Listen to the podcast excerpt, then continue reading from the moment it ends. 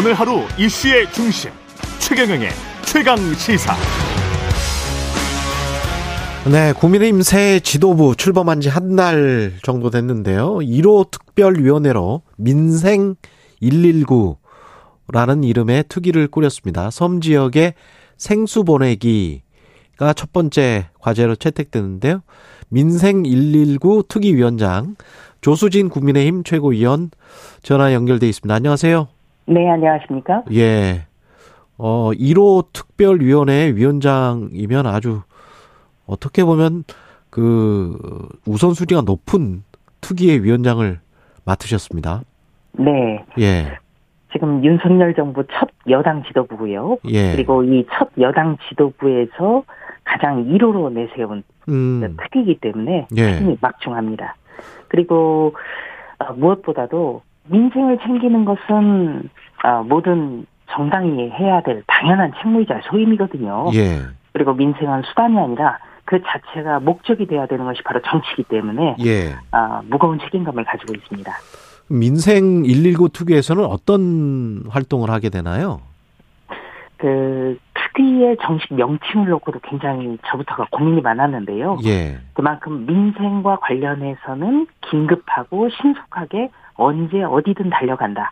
그런 뜻을 담았거든요. 예. 예, 그렇기 때문에 저희는 어떤 중장기 과제라기보다는 손에 잡히는 것, 그리고 정말 불편한 것을 바로 즉시 해결할 수 있는 것, 이런 부분에 좀 주안점을 두고 있습니다. 그래서 이번 같은 경우에도 지금 겨울부터 가뭄이 아주 극심하거든요. 예. 네, 그렇기 때문에 그 가뭄이 극심한 지역을 골라서 물을 보내는 그런 대국민 운동을 지금 전개하고자 하는 것입니다. 네. 만약에 이제 그게 어떤 중장기 과제라면 가령 당정협의를 거친다든가 예. 예산을 투입하는 저수지를 만들고 이런 시설을 만드는 그런 거거든요. 그렇겠죠. 그래서 지금까지 어떤 특별교부금이나 예산 배정에 있어서도 저도 노력을 했지만 예. 지금 민생 119는 그런 어떤 중장기와는 또 어떤 차별화를 둬야 되기 때문에 예. 즉시 가능한 것. 예, 이것을 하다 보니까 가장 시의성이 있는 물 보내기 예, 이것을 정했습니다. 근데 그 의지나 뭐 뜻이나 이런 것은 좋은 것 같은데요. 네. 근데 국회가 이제 하는 일이 입법기관이지 않습니까? 그래도 네. 예, 근데 입법과 관련해서 그러면 민생은 어떤 현안이 있을까요?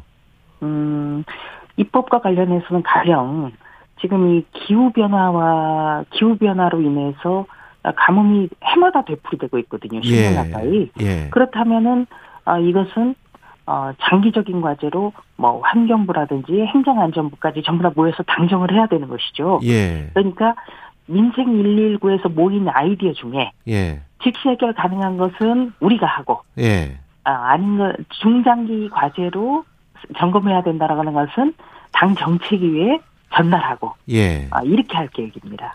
그렇군요. 4개 분과가 있고 농어촌 민생, 지역 경제 소상공인 민생, 부동산 금융 민생, 입법 정책 민생 이렇게 있더란 말이죠. 네. 근데 양곡관리법 같은 경우는 농어촌 민생과 관련 있는 거 아닙니까? 네. 그런데 그 양곡관리법이 예. 진실로 어떤 농업의 미래와 관련된 게 아니기 때문에 지금 문제가 되는 것 아니겠습니까? 가령 예. 초과 생산된 쌀을 정부가 의무적으로 매입하도록 하는 내용이란 말이에요. 예. 그런데 이게 과연 농업의 미래와 관련이 있습니까? 아니, 아까 민생 119가 네.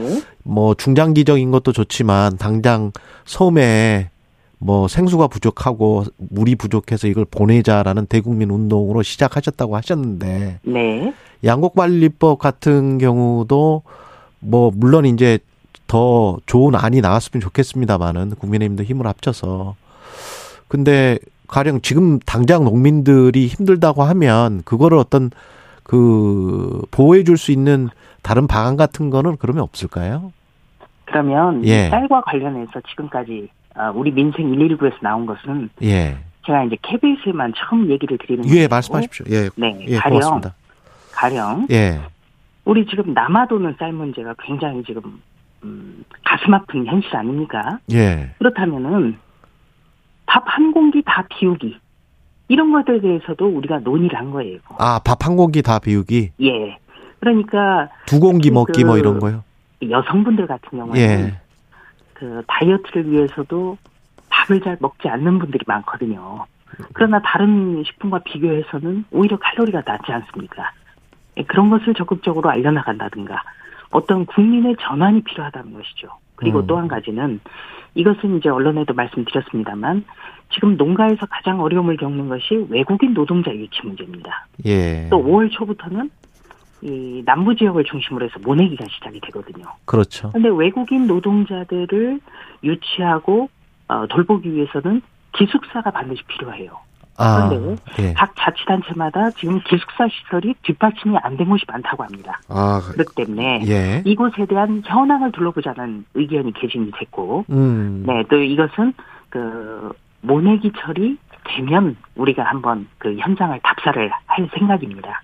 그런데 지금은 예. 중요한 것은 모내기를 하기 위해서는 물이 뒷받침돼야 되는데, 그렇죠. 아, 지금 그 전반적으로 물 부족 현상이 심하기 때문에 예. 오늘 이렇게 비가 내리는 아침 굉장히 좀 반갑고 상쾌하게 맞았습니다. 알겠습니다. 그 국민의힘이 지금 양곡관리법은 뭐 부결시켜야 된다는 입장은 변함이 없으신 거죠? 현재 민주당 안은? 그러니까 예. 지금 말씀드렸다시피. 그 더불어민주당이 강행 처리한 양곡관리법 개정안이 정말 농업의 비례나 우리 농민들에게 실질적인 도움이 된다면 반대를 안 하겠죠. 예. 그러나 이 법은 굉장히 문제가 많은 거예요. 네, 첫 번째는 초과 생산된 쌀을 정부가 의무적으로 매입하도록 한다. 그렇다면은 이거는 근본적인 농업의 미래하고는 관련이 없는 것이거든요. 예. 네, 그렇기 때문에 일부 농민단체들도 반대를 하는 겁니다. 그러니까 쌀의 어떤 고품종 쌀을 만든다든가 생산한다든가 예. 네, 소비자의 소비를 유도한다라든가 그런 건 관련이 없거든요. 그리고 또 한 가지는 우리가 절차적 민주주의라고 하는데 절차가 굉장히 중요하지 않습니까? 예. 그런데 이번에 이 법은 그 위안부 피해자 할머니 관련 비리로 출당된 무소속 윤미향 의원이 상임위 안건 조정위에 넣는 꼼수를 사용해서 한 거예요.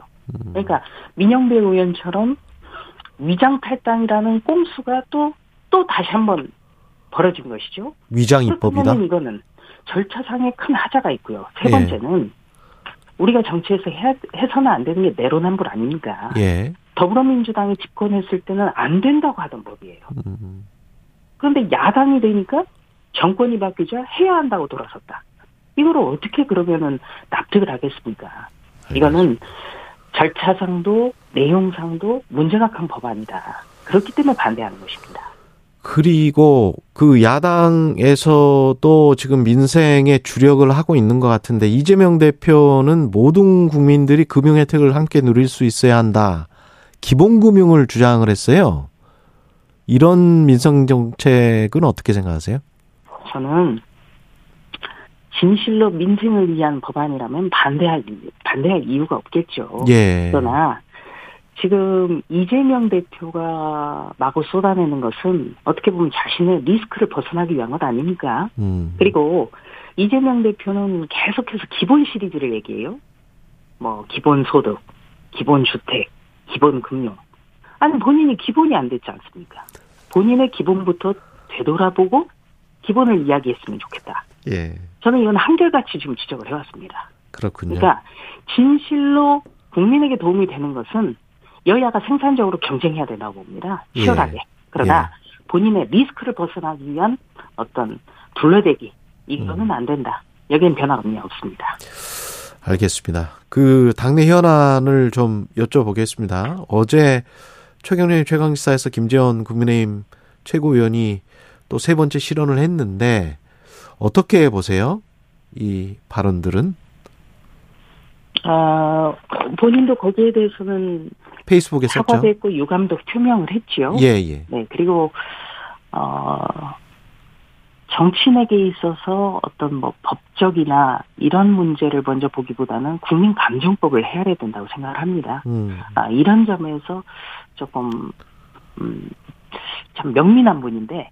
좀 간과했다. 좀 안타까움이 있죠. 네. 간과했다. 안타까운 점이 있다. 근데 이게 징계나 이런 절차로 이어져야 한다는 소수의 목소리도 있는 것 같은데 다수는 아직 그런 목소리는 없죠. 당내에서. 글쎄요. 이제 여기에 대해서 본인이 두 번 사과를 했죠. 지금. 예. 네. 그러니까 조금 더 지켜보고 우리가 이제 음주운전도 삼진아웃제가 있지 않습니까? 예. 그러니까 이번에는 새로운 지도부고 또 어떻게 보면은 1등 최고위원으로 당선됐기 때문에 어떤 자신감이 예. 좀 어떻게 보면은 자신감을 표현한다는 게 조금 그 왜곡된 측면이 있기 때문에 예. 좀 지켜보자. 그리고 본인 스스로가 4월 한 달 동안은 최고위 참석이나 모든 언론 출연을 중단하겠다고 한 만큼 지켜봐야 된다는 생각입니다. 기회를 드려야죠. 근데 세 번을 실언을 했다는 건 사실은 본심, 진심이라는 뜻 아닐까요? 네. 그러니까 저도 좀 안타까운 생각이 들어요. 예. 왜냐면은 전당대회 끝나자마자부터 이제 그 논란이 벌어지지 않았습니까? 예. 그러나 4월 한 달 동안 최고위 참석 및 모든 언론 출연을 중단하겠다고 본인 스스로가 약속한 만큼 예. 지켜봐야 된다. 이렇게 생각을 합니다. 그래요. 그 태영호 국민의힘 최고위원 같은 경우도 4.3 사건이 북한 김일성 지시로 발생했다. 어떤 점에서 사과해야 되는지 모르겠다는 입장이잖아요. 그것도 굉장히 부적절하죠. 예. 그 부분에 대해서는 또 태영호 의원과도 좀 이야기를 나눠봐야 된다 저는 생각을 하는데요. 예. 그 역사라는 건 전체를 봐야 되거든요. 예. 예, 전체를 봐야지 원인만 본다든가. 결과만 본다든가 그렇게 되면 큰 오류에 빠질 수가 있고 무엇보다도 공권력이나 국가의 잘못으로 그 수많은 인명이 그렇죠. 예. 피해를 입었다면 역사는 지날수록 인권이나 이런 점이 더 부각될 수 있는 겁니다. 예. 그런 점을 많이 간과했다. 그래서 적절하지 않다.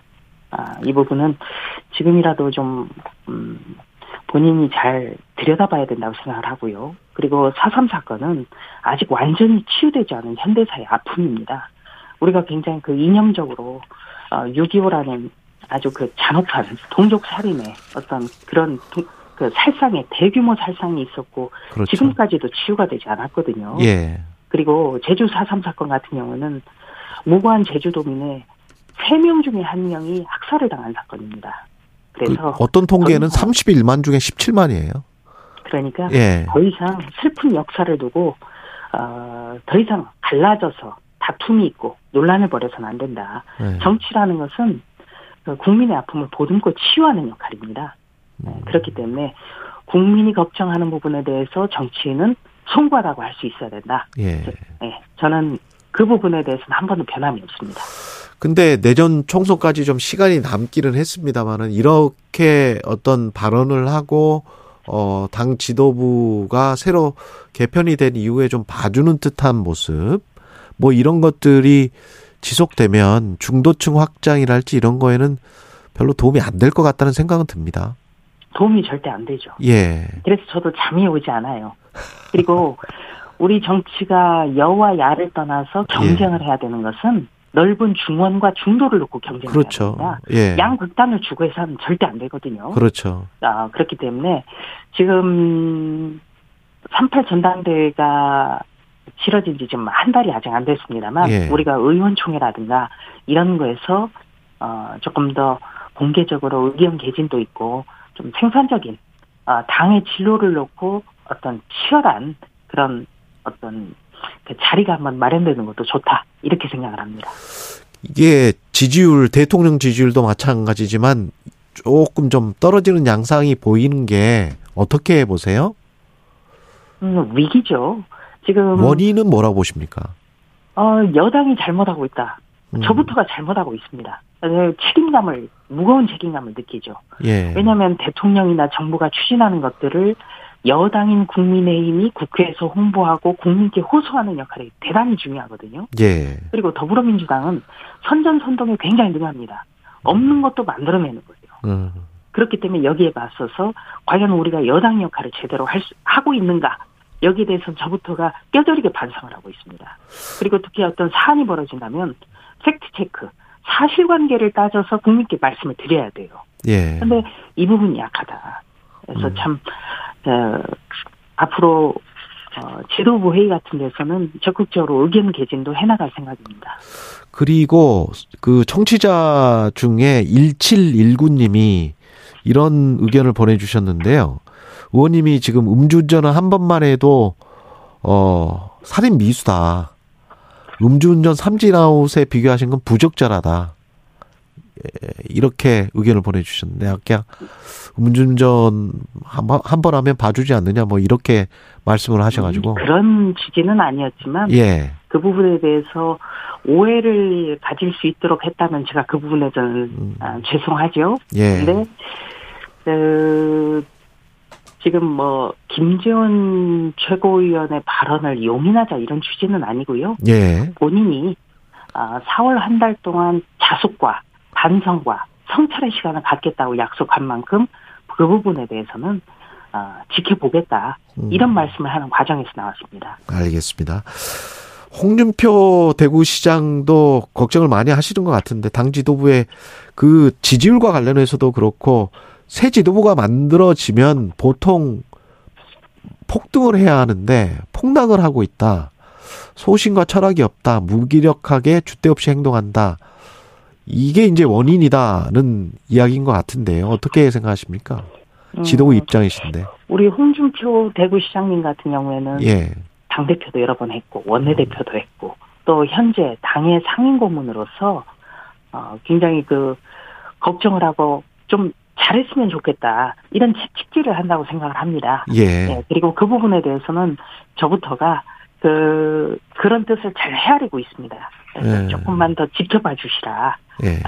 이런 당부를 좀 드리고 싶습니다. 그리고 지금 국민의힘 윤리 같은 경우에 지난번에 전원 사의를 밝혀서 새 윤리 구성이 아직 안 됐죠?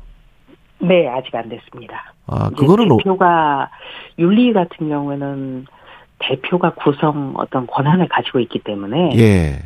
당대표가 새로 선출이 됐기 때문에 새롭게 구성하라 그런 의미로 알고 있고요. 그렇군요. 그 부분에 대해서는 아직 구체적인 논의는 이루어지지 않았습니다. 그러면 그러나 좀 윤리위라는 예.